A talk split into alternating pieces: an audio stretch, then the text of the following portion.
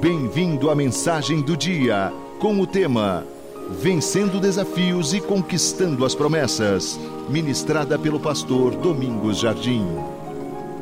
Pega a sua Bíblia, segura ela assim diga: Essa é a minha Bíblia. Levante e diga: Essa é a minha Bíblia. Ela é a infalível palavra de Deus. Diga: Deus vai falar comigo.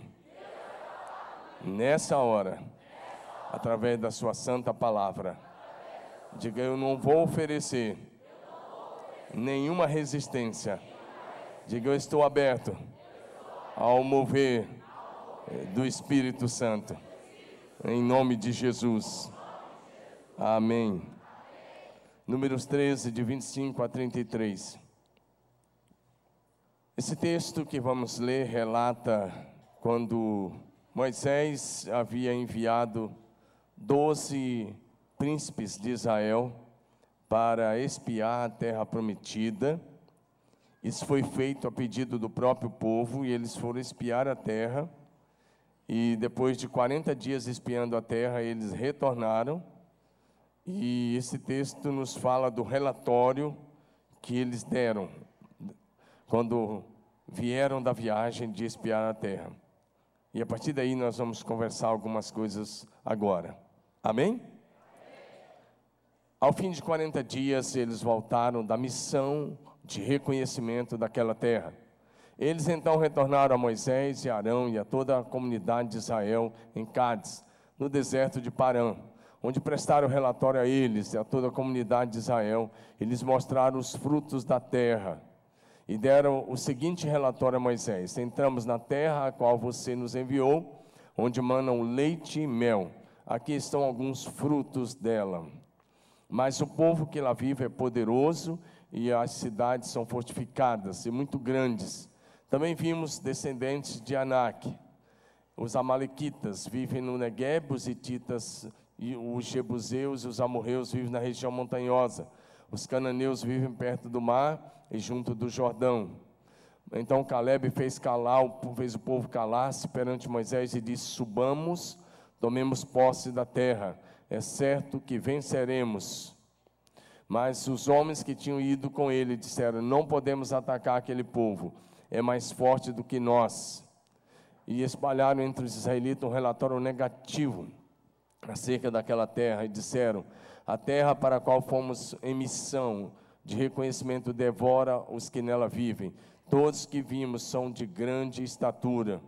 Vimos também os gigantes, os descendentes de Anak, diante de quem parecíamos gafanhotos, e nós, a nós e a eles.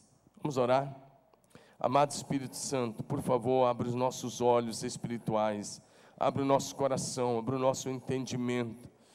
Revela a tua palavra a nós, dá-nos espírito de sabedoria, de revelação plena da tua palavra e da tua vontade.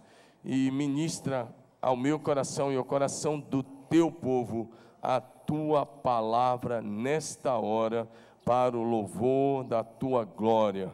E nós queremos honrar a tua presença, querido Espírito Santo, e queremos glorificar o Pai e o Filho nesta noite, neste lugar, em nome de Jesus. Amém? Podem sentar.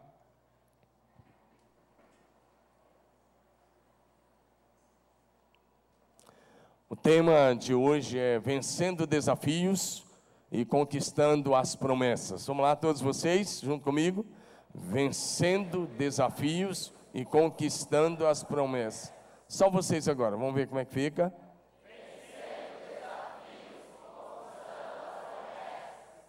Amém. Vencendo os desafios. Vencendo desafios e conquistando as promessas. Obrigado, irmão. Você tem desafios à sua frente? Quantos têm desafios à sua frente? Essa igreja tem desafios enormes. Mas nós estamos felizes por eles. Porque obstáculos foram feitos para serem ultrapassados. Desafios foram feitos para serem vencidos. Amém, amados? E nós vamos vencer juntos, em nome de Jesus. Mas se você tem desafio, você também tem promessa sobre a sua vida. Quantos aqui tem promessa de Deus sobre a sua vida? Eu também tenho, estou andando debaixo de promessas. Amém? E uma das promessas é a multiplicação de discípulos neste lugar. Amém?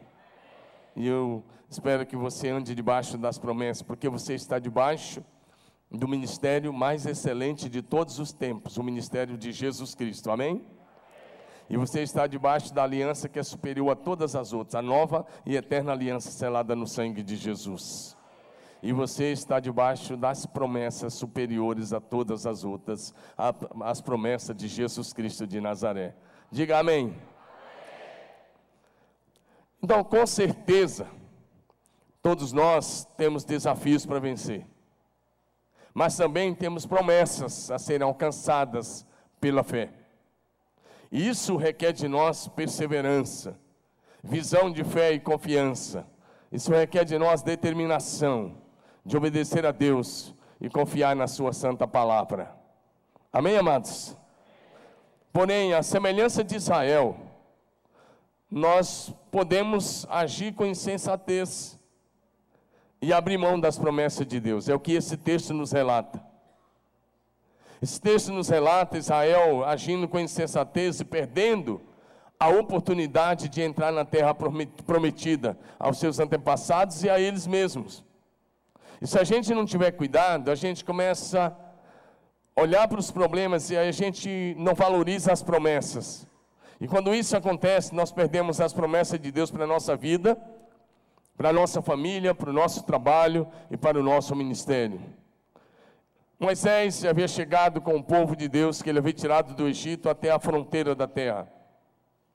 Depois de alguns meses de viagem, no máximo três meses, ele já estava agora na fronteira. E Deus disse: Aí está a terra.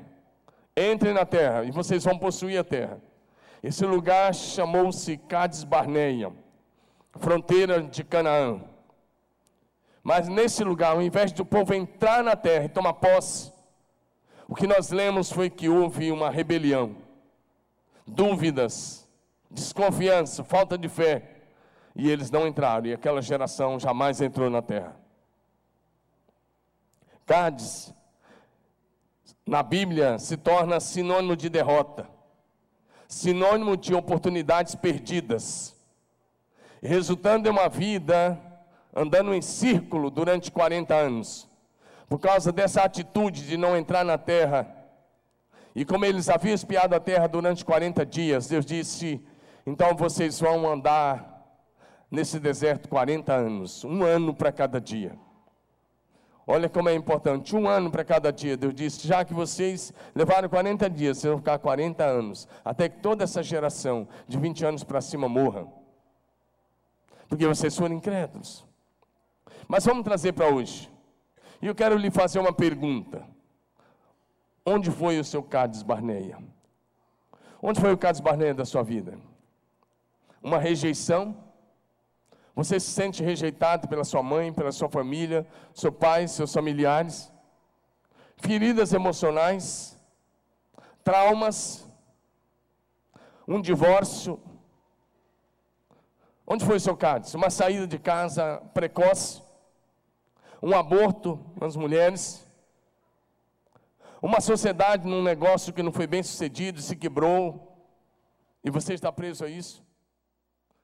Onde foi, seu Cádiz? Uma dependência química? Precisamos entender que nós somos chamados pelo Senhor nosso Deus para um propósito. Efésios 2, verso 10. Vai dizer para a gente que nós somos feitura sua, criados em Cristo Jesus, para as boas obras, as quais Deus preparou de antemão para que andássemos nela. A atitude de Israel em Cades Barneia provocou uma derrota vergonhosa. E como já disse, isso os levou a andar em círculo 40 anos. 40 anos. Como vai sua vida? Você está de vento em popa ou está andando em círculo? Parece que entra semana e sai semana, você está no mesmo lugar. Entra ano e sai ano e está andando em círculo.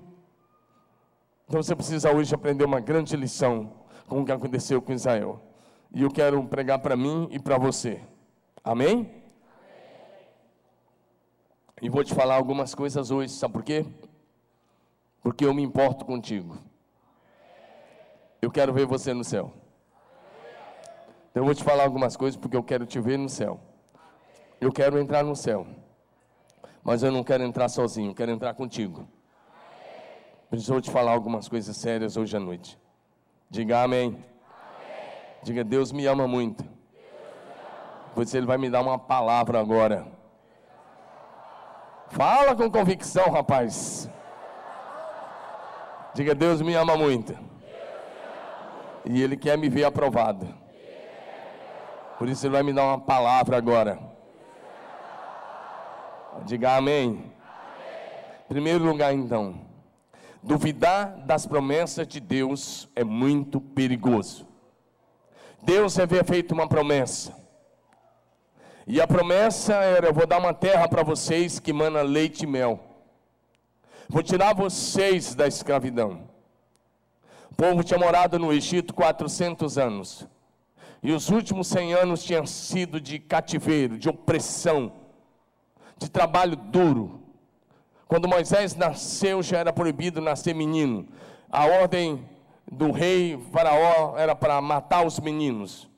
Israel está vivendo em 100 anos de cativeiro pesado, duro. E Deus diz: Olha, eu desci para levar vocês, eu vou conduzi-los.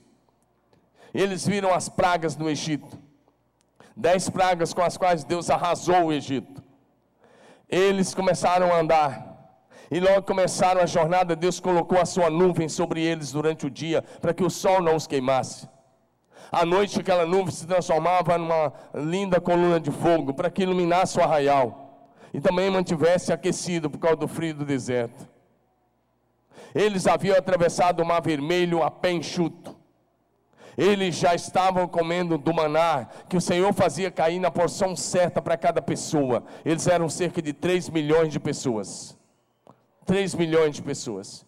E o maná caía cada manhã na porção certa. A água jorrava da rocha ah, em abundância para todos eles e para os seus animais. Mas, embora diante de tudo isso e vendo a glória de Deus todos os dias naquela nuvem que é diante dele, agora, quando chega na hora de entrar na terra, eles duvidaram. Deus fez tudo pelo povo de Israel. Porém, quando chegou na hora deles entrarem, e tomarem posse da terra prometida, eles não confiaram mais em Deus. Eles olharam para os gigantes, eles olharam para os problemas, eles recuaram, voltaram atrás, desistiram da bênção, desistiram da promessa, desistiram da terra prometida. Em Números 13, 25 a 28, nós já lemos, mas lá no meio diz assim: Fomos à terra que nos enviaste, e verdadeiramente mana leite e mel, esse é o seu fruto. Porém, porém, o povo que habita nela é poderoso. As cidades são fortificadas, elas são grandes. E também vimos ali os gigantes. Os líderes, esses doze homens que foram escolhidos por Moisés, foi uma sugestão do povo. Deus não tinha mandado se mandar doze espias. Isso partiu do meio do povo. Deus tinha dito para entrar na terra e possuir a terra.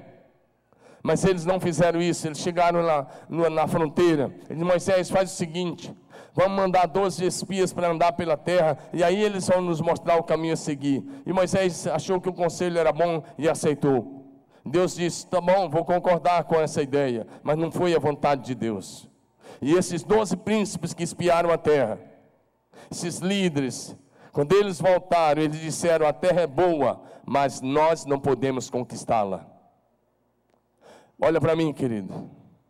Tudo que o inimigo de Deus e o inimigo das nossas almas quer é que você passe a enxergar apenas os problemas.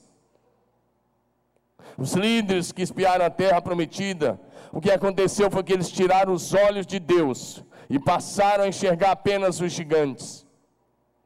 E isso refletia e reflete autoestima baixa, autoimagem distorcida negativa, uma imagem distorcida de si mesmo, uma imagem distorcida de Deus. Isso reflete falta de fé, falta de confiança em Deus e em Suas promessas. Deixa eu te dizer uma coisa muito séria: não se enxergar como Deus te vê não é humildade, é pecado. Às vezes Deus diz para você, por exemplo, Deus fala: se você está em Cristo Jesus, você é filho dele, não há mais nenhuma condenação, você está garantido, você está seguro em Deus. E aí ele diz: você está assentado nas regiões celestiais em Cristo Jesus. Mas se você não se vê assim, isso não é humildade, isso é pecado.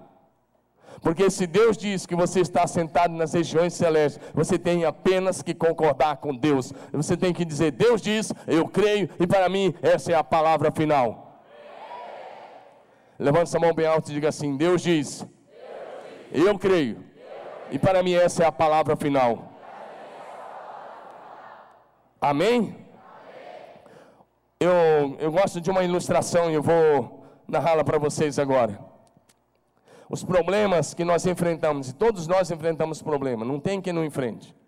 Ah, nós vivemos num mundo caído, vivemos num mundo em pecado, vivemos num mundo que está cheio de dificuldade, então nós enfrentamos problemas, mas a questão é como nós lidamos com eles. Amém? Então, o problema não é um problema em si, é como você lida com o problema. Parece que ficou meio redundante, mas eu quero só te fazer entender. Amém? Então eu gosto de pensar assim: nós estamos à noite, 20 horas e 46 minutos. Ali estou olhando no relógio. É, daqui um pouco vocês vão para casa. Aí a, a, talvez aquela janta ou aquela pizza, eu não sei, um lanche. Não, acho que é bom um lanchinho mais light aí, não a sopa. Mas aí sabe o que acontece? Você vai dormir, certo? Agora presta atenção. Se você se deitar em cima de um bom colchão, você vai ter uma bela noite de sono, certo? Você vai deitar e vai dormir. Beleza. Mas vamos imaginar assim: que você chega em casa, aquela, aquele colchão king, e você fala assim para sua esposa, querida, vamos fazer um negócio diferente hoje? Vamos fazer uma coisa que a gente ainda não fez.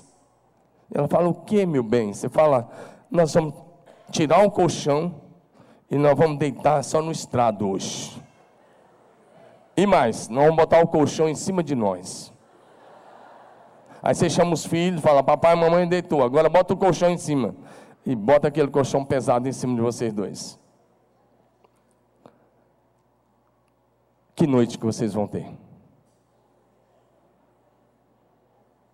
Que noite você terá se você deitar no estrado e colocar o colchão em cima? Você vai descansar? Você vai ficar sufocado, certo? Você vai passar mal, vai sentir dores. Olha para mim. É tudo que o diabo quer que você faça. O problema é como um colchão. Deite em cima dos problemas. Amém? Não deixe os teus problemas te sufocarem. Você não tem um grande problema, você tem um grande Deus. E o nosso grande Deus é a resposta para todos os problemas.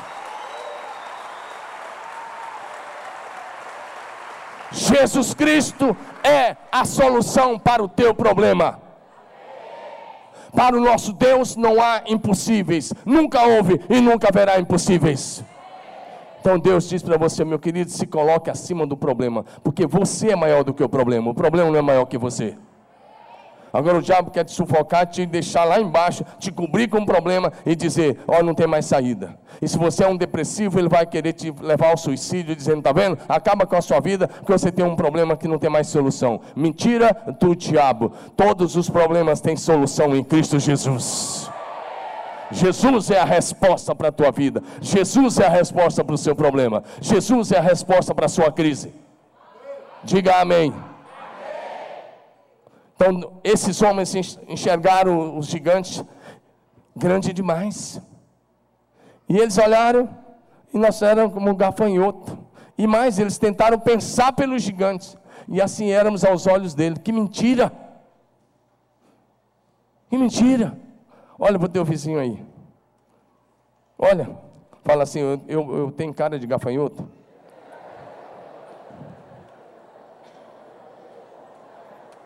Ó, tem uns gafanhotos bem gordinhos aí.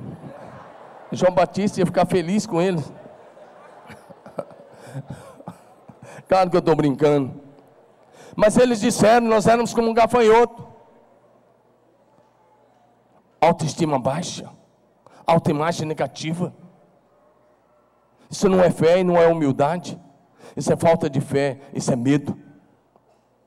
Deus não te deu espírito de medo, mas de poder, amor e equilíbrio. Amém, amados? Olha o que ele diz, Números 13, 31 a 33. Porém, os homens que com ele subiram disseram: Não poderemos subir contra aquele povo, porque é mais forte do que nós. Você não é fraco. Diga, eu não sou fraco. E se você se sente fraco, a Bíblia, diga, a Bíblia diz: diga ao fraco, eu sou forte.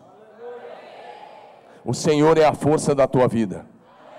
O Senhor é a força da tua vida. O Senhor é a força da tua vida.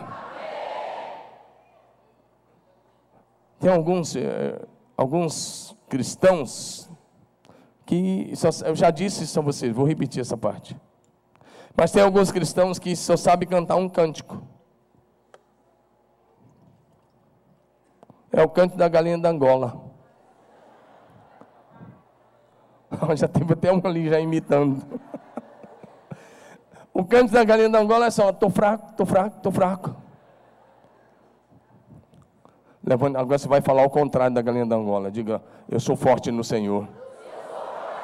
O Senhor é a força da minha vida. Diga: Deus não me deu espírito de medo, mas de poder, amor e equilíbrio. Pastor, mas eu estou me sentindo fraco. Graças a Deus por isso, porque o poder de Deus vai se aperfeiçoar, na sua fraqueza agora. Amém, amados? Vai se aperfeiçoar. Vai se aperfeiçoar. Se eu fosse olhar para as fraquezas, eu nem estava aqui. Nem estava aqui. Eu tenho uma situação que às vezes acontece quando eu vou para o deserto, quando é um clima muito seco, a sinusite ataca, fica bem complicada. Eu não tenho não, passa por mim essas coisas. Mas eu, aconteceu isso quando eu fui para a África, aconteceu agora, eu fui para o Chile semana passada. E eu não estava no sul do Chile, o sul do Chile é um clima. O norte do Chile, o deserto do Atacama, é um deserto, mais, é o deserto mais seco do mundo.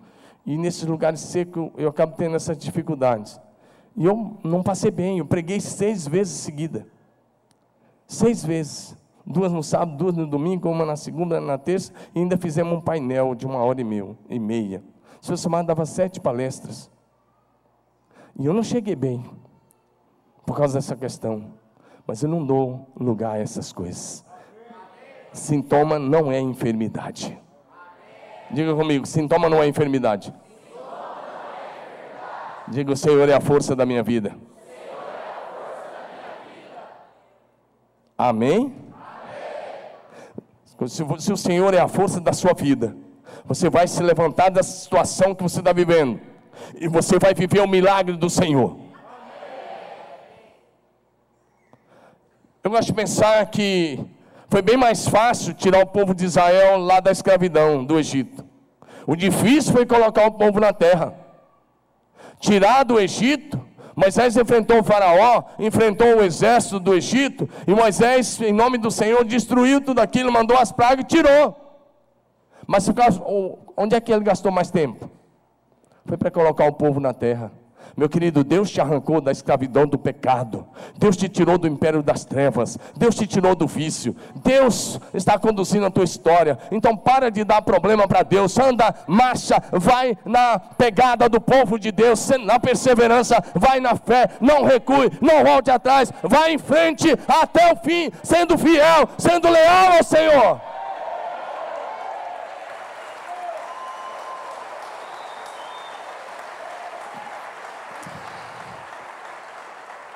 Parece que até te salvar foi fácil, mas agora você está dando problema. Levanta em nome de Jesus. Amém, amados?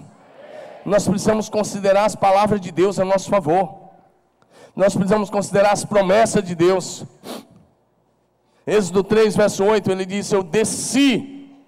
Deus dizendo: Eu desci para livrá-los da mão dos egípcios. E para fazê-lo subir aquela terra, uma terra boa e larga, uma terra que emana leite e mel. Deus diz: Eu desci, estou com vocês, vou levar. Se Deus falou, meu querido, não tem que duvidar. Jesus, em Mateus 28, 20. Quando ele nos manda fazer discípulos, ele disse uma palavra: certamente estou com vocês todos os dias, até a consumação dos séculos. Discípulo de Jesus jamais está sozinho, jamais anda sozinho, porque ele está presente com você em toda e qualquer situação. Ele é Emmanuel, Deus conosco.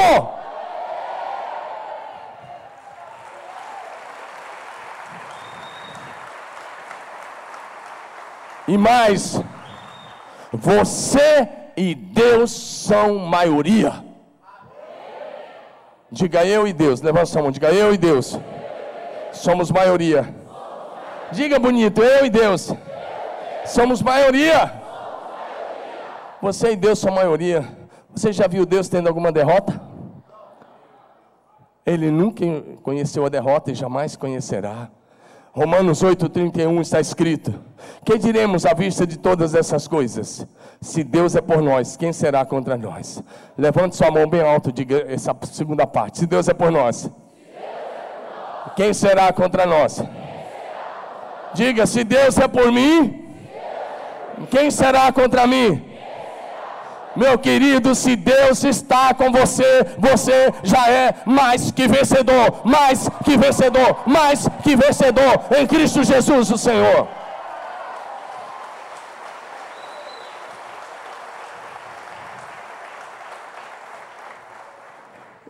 Senhor Deus colocou, tirou o povo do Egito. Depois dessa caminhada de alguns meses, como eu disse, Ele coloca o povo na fronteira e Ele diz assim: entrem, conquistem a terra, possuam a terra de vocês.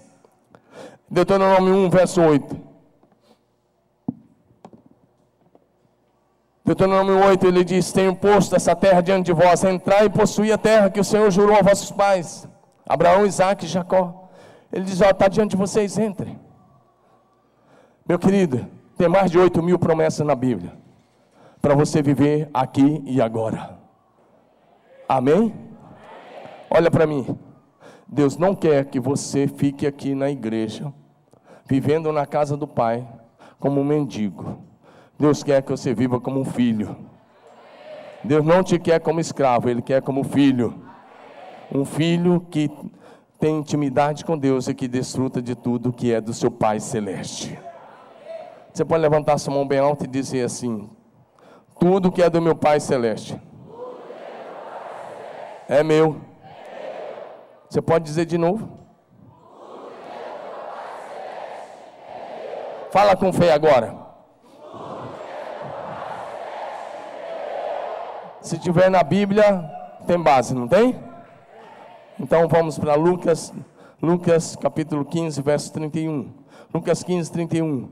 É aquela palavra do pai do filho pródigo 2. Não, eu chamo de pródigo 2. É aquele cara que ficou em casa, mas que não comia, não pegava nenhum cabrito. Ele ficava em casa como se fosse um escravo. E ele está reclamando com o pai. E o pai dessa resposta. Esse pai representa Deus. Disse o pai: Meu filho, você sempre está comigo. E tudo que eu tenho é seu. Muda a versão nesse versículo. Muda essa versão. Vamos lá. Isso. Replicou-lhe o pai: Filho, tu sempre estás comigo tudo que é meu é teu.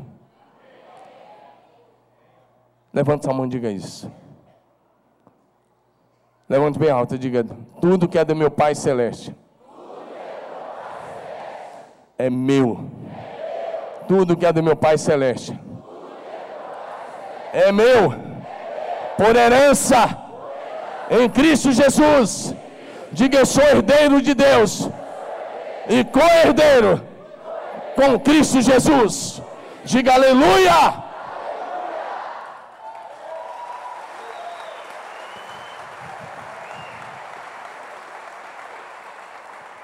Então Deus já tinha dado a terra, era herança. E ele disse: conquista. Mas eles falaram não. Deus chega para você e fala: Filho, tudo que é meu é teu. E você fala: Não, mas eu não quero. Tudo que é meu é teu, filho. E você fala: Mas não é para mim. Tudo que é meu é teu, mas fala, mas eu não tenho fé para isso. Essa coisa lá para o pastor fulano de tal. É, é assim que você está agindo com Deus. Deus não quer isso. Ele coloca as promessas diante de você e diz: toma posse. Amém, amados? Porque tudo que você precisa para ser um poderoso homem de Deus, uma poderosa mulher de Deus, para ser alguém no poder do Espírito Santo, para que fazer a obra de Deus, tudo que você precisa está à sua disposição. Não gostei do amém. Porque eu estou te falando a verdade profunda, porque os homens da Bíblia são tão amados de Deus quanto você. Deus nunca amou um servo mais do que ele ama você. Amém? Você é tão amado quanto os da Bíblia, você é tão amado quanto Jesus. E essa palavra é para você hoje. Erga a sua cabeça, para de enxergar os problemas, enxergue Deus além dos problemas. Enxergue Deus a resposta dos problemas. Amém, amados? Deus colocou Israel no limite da terra. Deuteronômio 1, 20 e 21. Então ele, Moisés disse: Eu vos disse Chegados sois as montanhas dos amorreus que o Senhor nosso Deus nos dá. Ele está recordando o que tinha feito há 40 anos atrás. Eis aqui o Senhor teu Deus tem postas da terra diante de ti. Sobe e toma posse dela. Mas o texto vai dizer logo em seguida.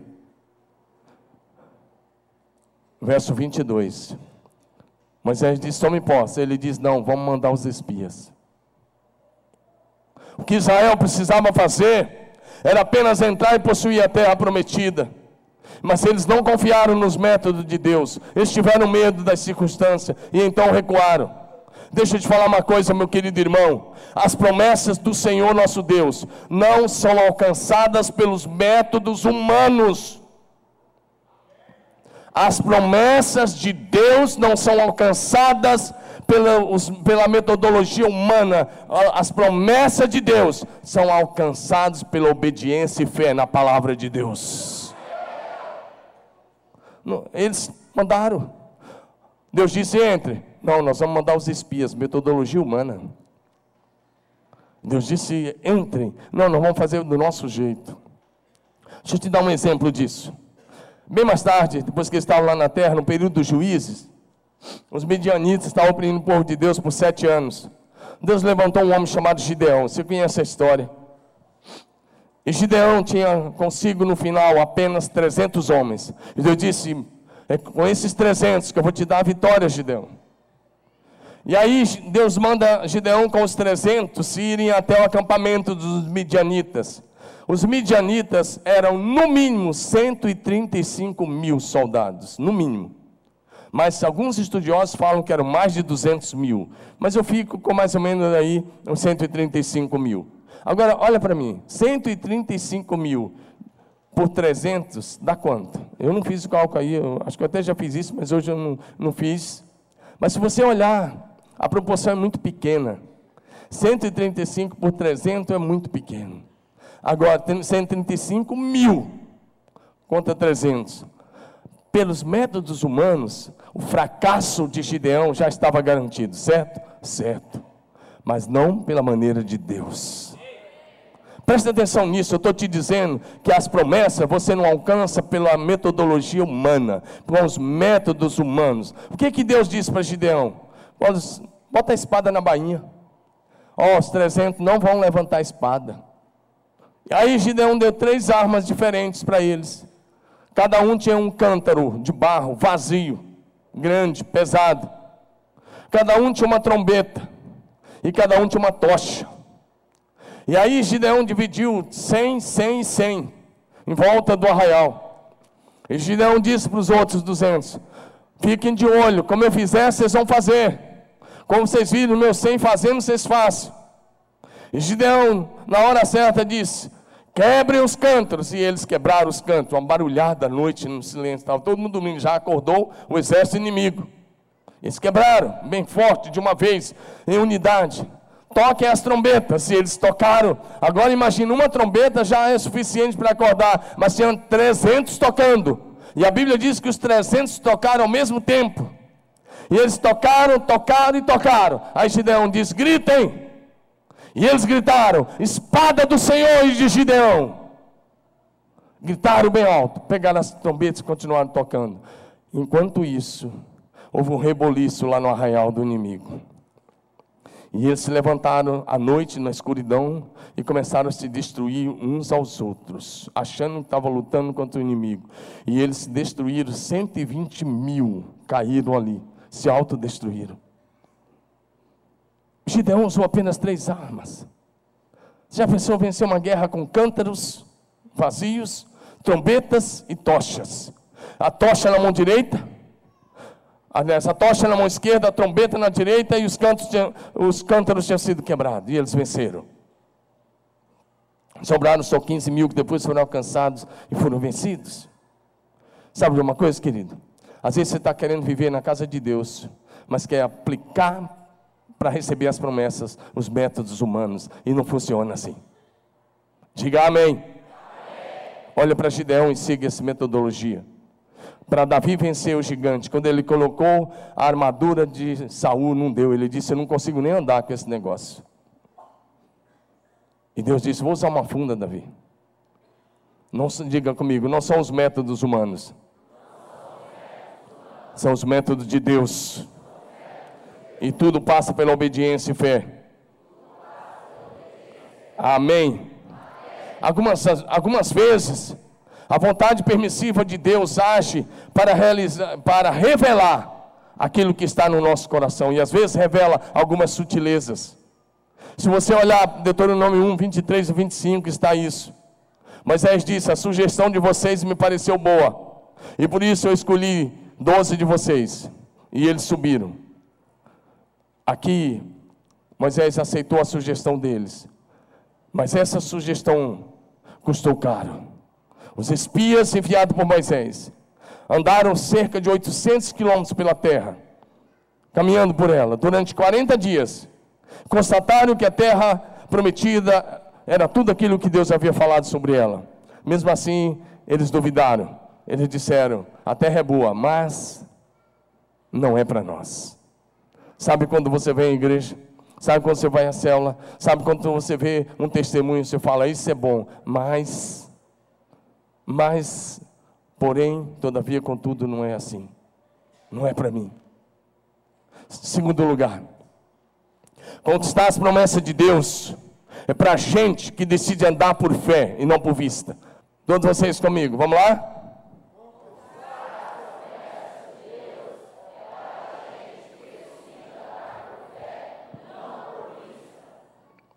Para gente que decide andar por fé e não por vista. Segunda carta de Paulo à igreja de Corinto, capítulo 5, verso 7. O grande apóstolo escreveu o seguinte: Visto que andamos por fé e não pelo que vemos. Como é que você está andando, querido? É só na matemática humana ou você está andando pela fé? Pela fé, meu querido. Moisés dependia de Deus, ele dependia da presença de Deus, sempre indo à frente, desbaratando os inimigos e também da presença manifesta de Deus no meio do povo. Eu quero te ensinar a fazer uma oração de Moisés, se você quer aprender a vencer algumas batalhas. Está em Números capítulo 10, versículos 35 e 36. O texto vai dizer para a gente que sempre que a arca do Senhor se levantava, olha a oração de Moisés. Moisés dizia: Levanta-te, Senhor sejam espalhados os teus inimigos, fujam diante de ti os, que, os teus adversários. Noutra versão, Moisés dizia: Levanta-te, Senhor, sejam dissipados os teus inimigos, fujam diante de ti aqueles que te odeiam. Deixa eu te dizer, se você está trabalhando conosco em alguma área dessa igreja, eu oro essa oração sobre a tua vida todos os dias. Eu digo, Deus, levanta-te. Sejam dissipados aqueles que querem impedir o avanço das células, aqueles que, querem, aqueles que querem impedir o avanço dos cursos de família, aqueles que querem impedir o evangelismo. Levanta-te, Senhor. Sejam dissipados os teus inimigos. Moisés orava assim. Eu oro assim. Eu quero te encorajar a orar assim. E quando a arca parava, Moisés orava: volta. Esse asa aí não está, não. Volta ao Senhor. Acampa, Senhor, conosco. Acampa, Senhor, com os muitos milhares de Israel. Mas eu estava dizendo: Senhor, nós precisamos da tua presença quando estamos parados.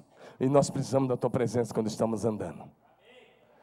Amém, amados? Diga comigo, nós precisamos da presença de Deus. Quando estamos juntos, cultuando, em casa, no trabalho, nas células, no discipulado, nos cursos de família, nós precisamos da presença de Deus conosco.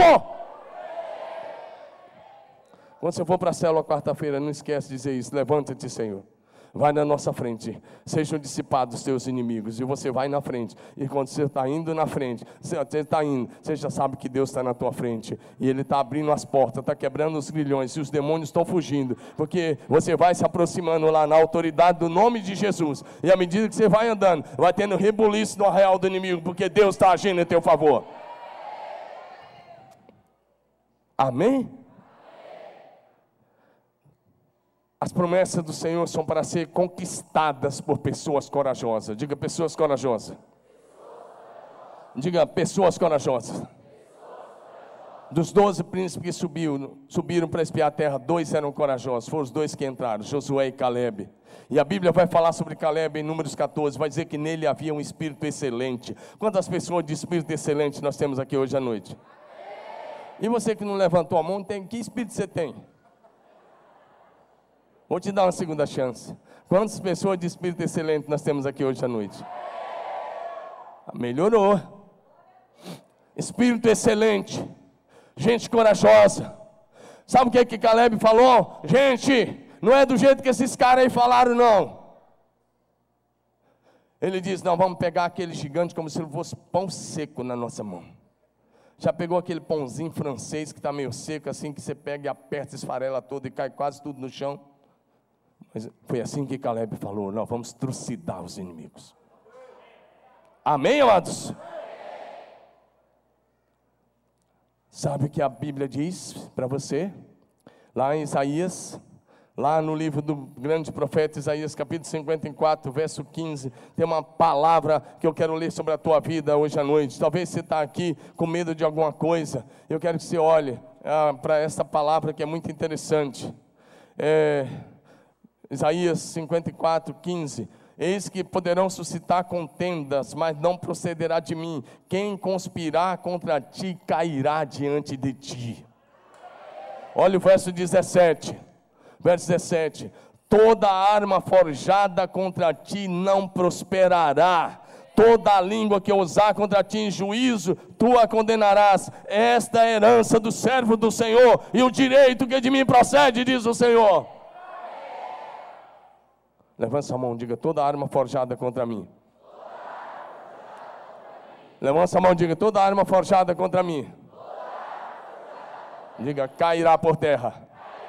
Diga essa é a minha herança.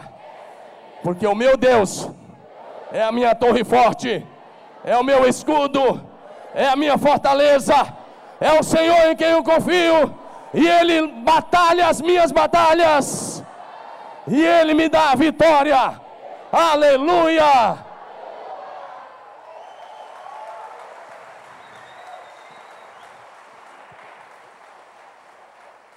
Lucas, capítulo 10, verso 19.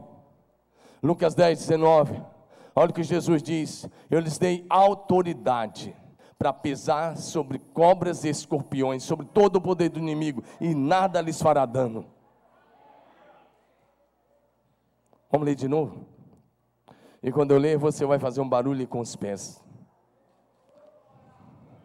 Amém? Ei, não, não li ainda. Agora eu vou ler, aí você vai fazer um barulho aí. Eis que lhes dei autoridade para pisar sobre serpentes e escorpiões, e sobre todo o poder do inimigo, e nada lhes fará dano algum. Aleluia! Aleluia.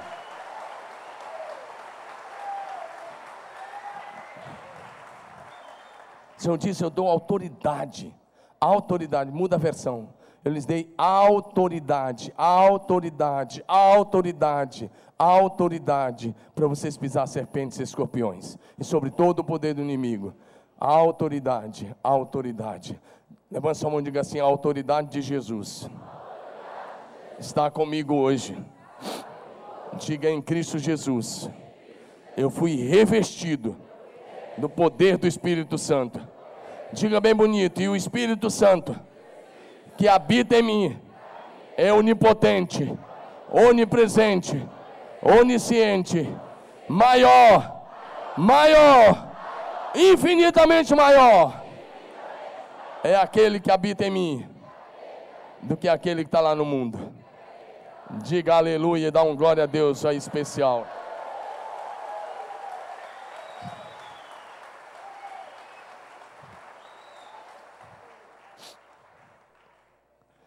Mas em Números 14, 9, Caleb diz para eles: Não sejam rebeldes, não sejam rebeldes para com o Senhor, porque eles foram rebeldes. Para tomar posse da terra que Deus havia lhes prometido, a nação de Israel teria que expulsar alguns povos que ocupavam a terra. O sucesso dessa tarefa não era ter arma de guerra, e sim obedecer a Deus. Diga o sucesso. Está na obediência a Deus. Por quê? Porque o Senhor iria pelejar e a vitória já estava garantida. Mas o sucesso, volto a repetir, consistia em obedecer às ordens de Deus, em colocar total confiança nele diante dos inimigos. Obediência a Deus e fé em Suas promessas é a receita para o sucesso.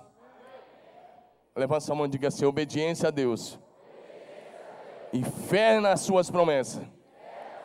Diga é a receita para o sucesso. Diga amém. Diga glória a Deus. Amém. Todas as promessas do Senhor nosso Deus são conquistadas pela fé. Diga pela fé. Agora preste atenção numa coisa: quando você orar, não seja incrédulo. Quando você orar, você tem que crer na resposta de Deus imediatamente. Quantos de vocês estão orando por uma causa há algum tempo? Levanta a mão. Quando você orar, acredite. Isso tem que mudar hoje. Tem que mudar hoje. Vou te dar um exemplo negativo de gente que fez uma vigília de oração e quando a resposta chegou, chegou eles duvidaram. Por exemplo, está na Bíblia, Atos 12, é, nos mostra que Herodes mandou degolar um dos três principais apóstolos, Tiago, irmão do João. Foi, ele mandou degolar. Mas aí ele ficou popular, o ibope dele subiu. Então ele mandou prender o principal apóstolo, Pedro. Naqueles dias o principal era Pedro. E ele prende o Pedrão. E o Pedrão está lá numa cadeia pesada, quatro portões de ferro, quatro soldados em, quatro portão, em cada portão, ou seja, 16 soldados estavam guardando a prisão de Pedro, e Pedro ainda estava algemado lá naquela cela. Então a igreja a partir do verso 3, a igreja começou a fazer uma vigília de oração, porque Pedro ia ser degolado no dia seguinte.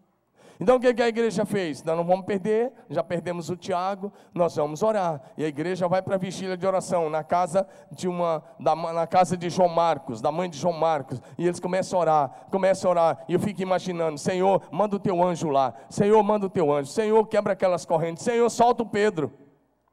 É mais ou menos assim. Porque eu, eu iria orar mais ou menos assim. Senhor, nós confiamos que o Senhor vai soltar o Pedro hoje à noite. Amém?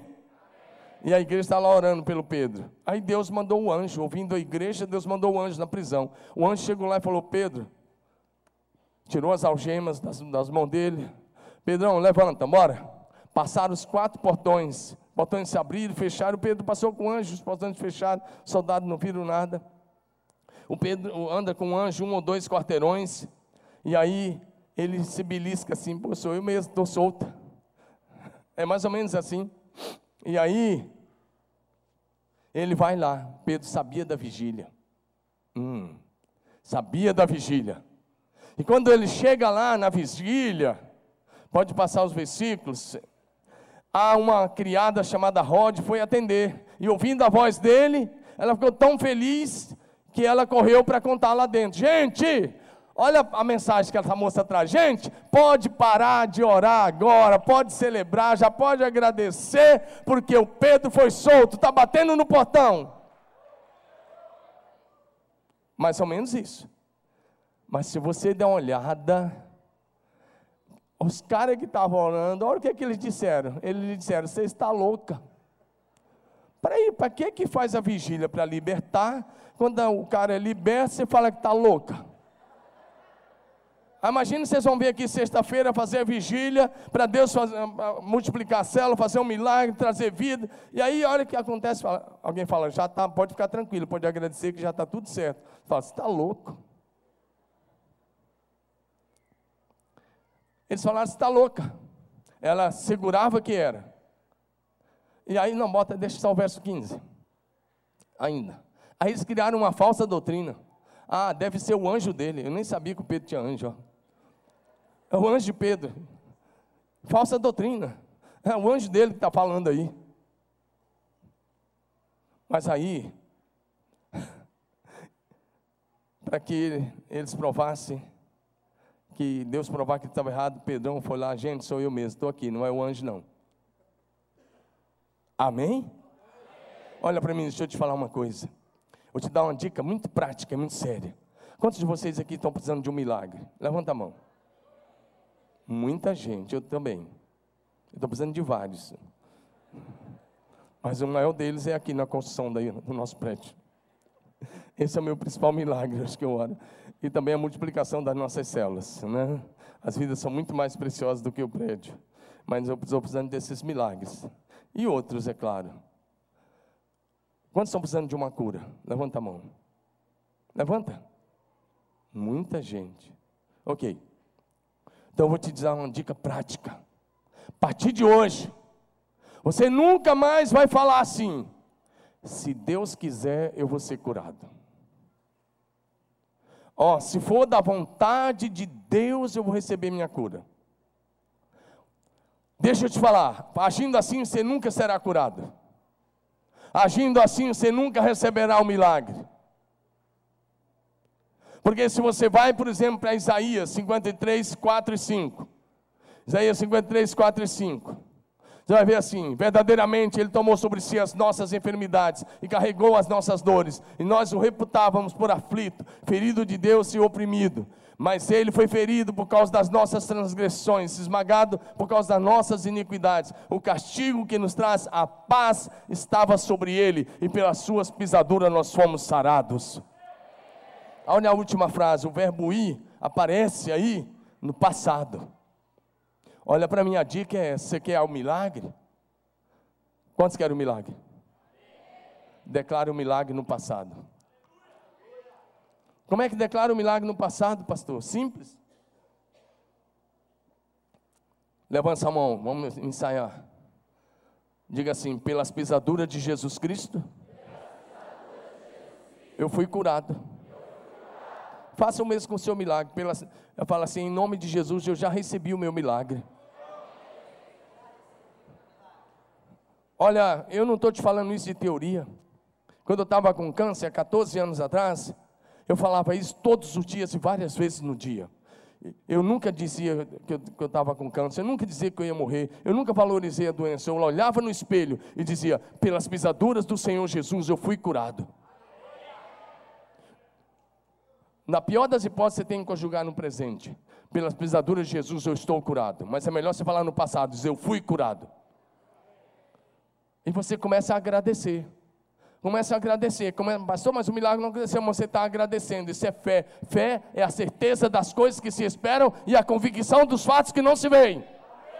Você começa a agradecer, Senhor, muito obrigado pelo meu milagre, muito obrigado pela minha cura. Senhor, eu vou celebrar o teu nome, eu vou te glorificar. Senhor, eu vou fazer isso porque eu sei que eu já estou curado. Agora vamos imaginar que é uma feridinha lá no dedo. Só para ilustrar, tá bom? Aí você, eu fui curado, eu fui curado, eu fui curado. E você fica declarando. Mas aí você tira o sapato e olha, deixa eu ver se já fui. Isso não é fé. Isso é o que o diabo quer que você faça, para ele depois dizer: está vendo? Não foi curado ainda. Você não tem que olhar para o problema, você olha para Jesus. E você toma posse, você toma posse, fica tomando posse e fica agradecendo. Fica tomando posse e fica agradecendo. Fica tomando posse e fica agradecendo. E enquanto você toma posse e agradece, o milagre se materializa. Você crê nisso ou não, irmão? Quantos creem nisso? Então, quero te dar essa receita. Então, levante sua mão agora, pela fé. Não, é eu que estou dizendo, rapaz. Levante sua mão, você que está precisando de um milagre. Feche seus olhos. Senhor, eu aplico fé com meus irmãos. E eu aplico fé na palavra que está escrita. Que o Senhor Jesus, na cruz do Calvário, já levou sobre si todas as nossas dores, as nossas enfermidades. Eu declaro o milagre da cura sobre os meus irmãos agora, milagre de restauração, milagres financeiros, portas abertas, porta de trabalho. Eu declaro o favor do Senhor, dias de céus abertos, dias milagres sobrenaturais na vida do teu povo. Está ligado na terra e está ligado no céu, em nome de Jesus.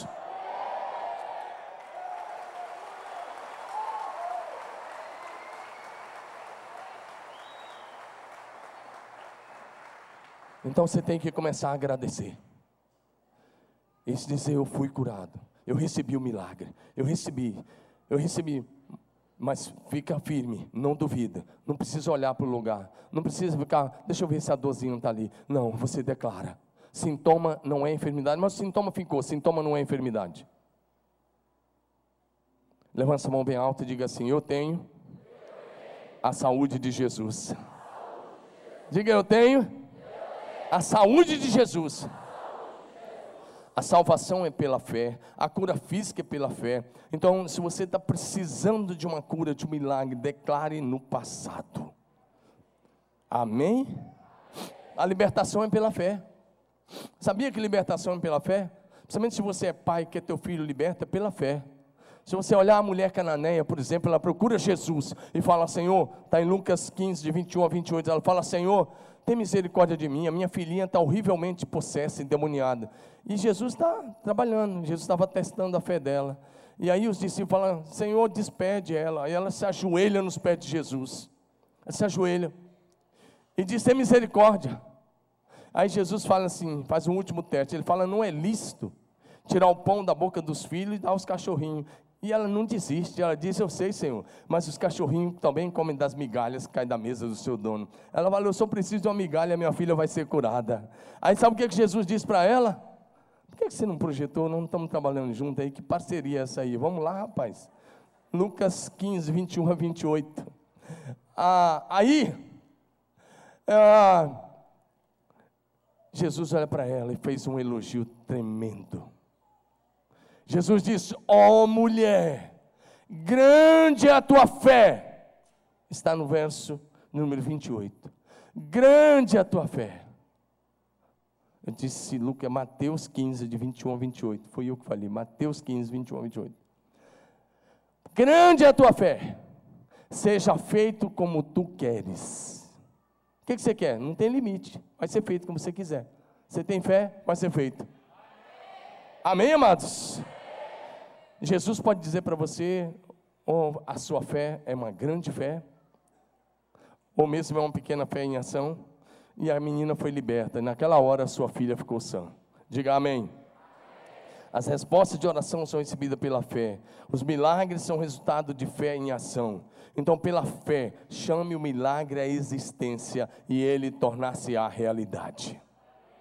Deus criou todas as coisas pela palavra do seu poder e Ele quer que você aprenda a chamar à existência aquilo que ainda não existe. Amém? Terceiro, e a terceira coisa que eu vou enumerar e depois nós vamos orar. Não é possível conquistar as promessas de Deus andando com murmuradores. Leia comigo, vamos lá? Não é possível.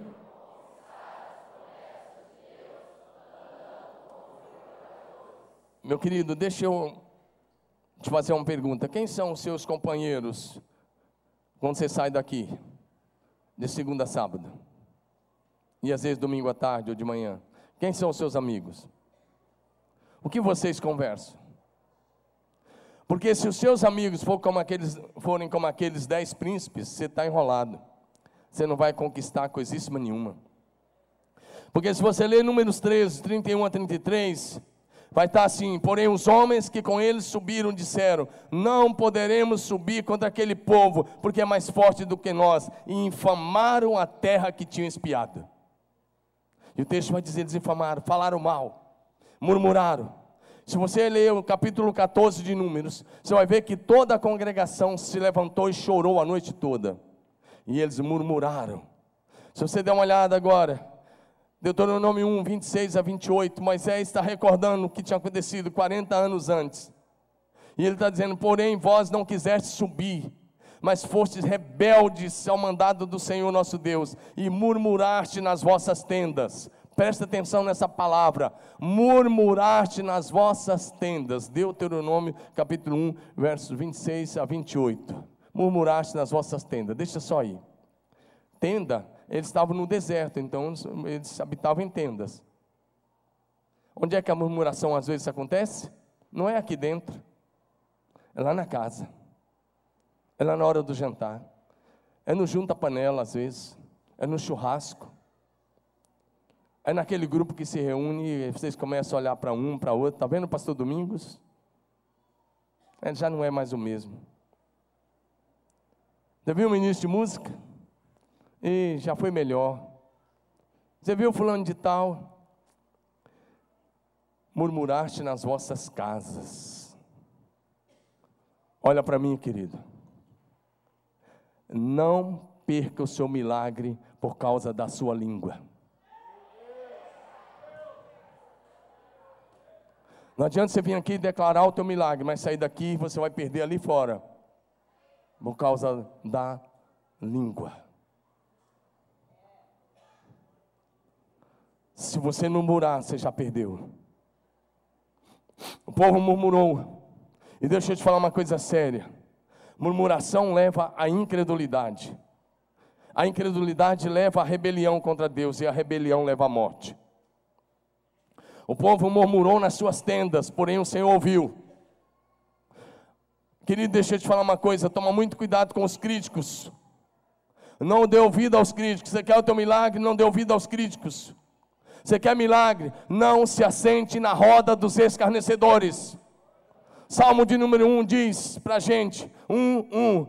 Bem-aventurado é o homem que não anda no conselho dos ímpios, nem se detém no caminho dos pecadores, nem se assenta na roda dos escarnecedores. Que é o um milagre, ande com os santos de Deus. Fale aquilo que é bom, fale aquilo que constrói. Quer milagre? Fala de milagre. Quer bênção? Fala da bênção. Quer viver a promessa? Fala das promessas.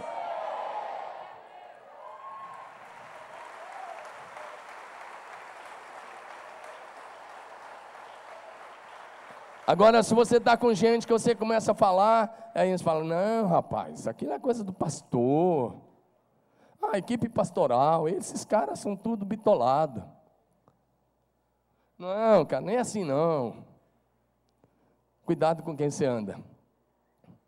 Não deixe o veneno da murmuração atingir seu coração. O processo da, rebelião é mais ou menos assim. A rebelião começa com uma dúvida que se transforma em incredulidade, a incredulidade que se transforma em rebelião e a rebelião que te leva à morte. O salário do pecado é a morte. Deixa eu te falar, te falando esse, depois você lê Números 14 e depois você pode ler todos os outros textos. Por causa desse pecado em Cades Barneia, o povo passou a andar em circo 40 anos e naqueles 40 anos, mais de um milhão de pessoas morreram por causa desse pecado um milhão de pessoas. Eles eram três milhões. Todos os homens e mulheres de 20 anos para cima, que já tinham mais de 20 anos, morreram. Só viveu a geração de 20 anos para baixo. Todos, exceto Josué e Caleb. Só dois viveram da, da geração mais velha. Só dois. Josué e Caleb, a casa deles. Só. Foram os que creram. Aí você aprende uma coisa: os que murmuram nunca entram na terra prometida. Os que murmuram nunca entram em Canaã. Canaã para nós hoje não é uma terra física. Canaã para nós hoje é o lugar onde as promessas de Deus se cumprem, é o lugar onde você passa a viver o melhor de Deus para a sua vida, é o lugar da plenitude do Espírito Santo, é o lugar onde você vai fluir nos dons, é o lugar onde o teu ministério vai romper, é o lugar onde a glória de Deus vai se manifestar na tua vida, na tua casa, no teu negócio, na tua família. Canaã é o lugar onde a plenitude das bênçãos vem sobre a tua vida.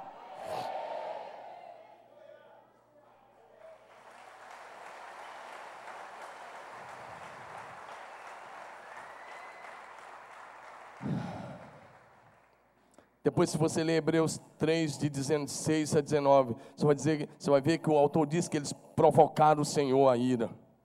E diz: O Senhor se indignou contra eles por 40 anos.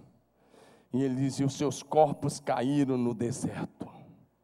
Alguém já disse que morria no mínimo 48 pessoas por dia. 48 por dia. Quem morria? Os desobedientes, os incrédulos, os murmuradores. Deixa eu dizer uma coisa a mais. Murmurar é desafiar a vontade de Deus. Eu vou dizer uma coisa mais pesada, tá bom? Murmuração é uma oração ao diabo. Quem murmura glorifica o diabo. Mas uma coisa mais forte ainda: murmuração é uma oração de morte. O povo se rebelou naquele dia. E depois você lê Números 14. E o povo disse: seria melhor ter morrido no Egito ou morrer nesse deserto. E Deus disse: Eu ouvi a palavra de vocês. Você vai estar tá literal, me parece que no verso 28. Lá em Números 14, 28, assim Deus disse: Como vocês falaram, assim acontecerá. E se você vai para Provérbios, você vai ver lá em Provérbios que tem uma palavra que diz assim: a morte e a vida estão no poder da língua. A morte e a vida estão no poder da língua. Amém, amados? Eu preciso que vocês entendam isso. Deus diz: como vocês falaram. Verso 28, diz-lhes, por minha vida, diz o Senhor, como falaste aos meus ouvidos, assim eu faria a vós outros. Vocês queriam a morte? Vocês vão morrer. Porque murmuração é uma oração de morte. O povo se rebelou, desejou a morte e eles morreram no deserto. Mas você não vai morrer no deserto. Você não vai andar mais em círculo, em nome de Jesus, amém? Você vai andar em direção ao norte de Deus para a tua vida. E por que, que eu estou te falando isso? Porque a murmuração é contagiosa. Ela espalha-se rapidamente no meio do povo. E todo o povo pecou. Por isso aqueles líderes a decisão que eles tomaram de não entrar na terra foi uma decisão louca. Olha para mim, deixa eu te falar uma coisa. A murmuração mata os sonhos e destrói a visão. Quantos de vocês têm sonhos aqui? Se você der lugar à murmuração, seus sonhos vão morrer. E a visão vai morrer. Mas nós não temos murmuradores aqui, amém? Aqui nós temos gente como Josué e Caleb gente corajosa, gente que persevera, gente que vai em frente, gente que permanece sem jamais voltar atrás. Esse povo murmurou por falta de água, murmurou no Egito, murmurou no Mar Vermelho, em todos os lugares, era uma prática deles a murmuração. Reclamou do maná, murmurou contra o maná, porque queriam carne, murmurou por falta d'água. Em todos os momentos eles fizeram esse tipo de murmuração. Quando você vai para 1 Coríntios 10, 10, diz: Nem murmureis como algum deles murmuraram, e foram destruídos pelo exterminador. Está aí. Não murmureis como alguns deles murmuraram, e foram, pereceram pelo destruidor, pelo exterminador. Filipenses 2,14 diz: Fazei todas as coisas, sem murmurações nem contendas Deus tinha alguns homens de fé lá. Tinha Moisés, tinha Arão, tinha Caleb e tinha Josué. Mas o povo decidiu apedrejá-los. Mas Moisés orou e a glória do Senhor se manifestou. Diga amém. As conquistas tão sonhadas vão exigir de você um alto preço e muita oração. Diga amém. Diga amém. Levante sua mão, diga: Estou seguindo a Jesus Cristo. Desse caminho eu não desisto. Atrás não volto. Não volto não. Deixa eu te dizer uma coisa: admitir alguns pecados é muito diferente de confessar, pedir perdão, abandonar o pecado e produzir o fruto do arrependimento. Se você quer a bênção de Deus, abandone o pecado, produza o fruto do arrependimento. Vencer os desafios e conquistar as promessas de Deus tem que ser o nosso compromisso como discípulos de Jesus. Amém, amados? Tem desafios, então vamos vencê-los. Tem obstáculos, vamos ultrapassá-los. Tem problemas, vamos resolvê-los. e vamos alcançar as promessas de Deus, agora na nossa geração. Amém, amados? Porque vencer os desafios e conquistar as promessas é para gente corajosa, é para gente decidida, é para gente obediente, é para gente de fé. Eu quero encorajar você a tomar agora mesmo a decisão de vencer os desafios e conquistar as promessas de Deus para a sua vida.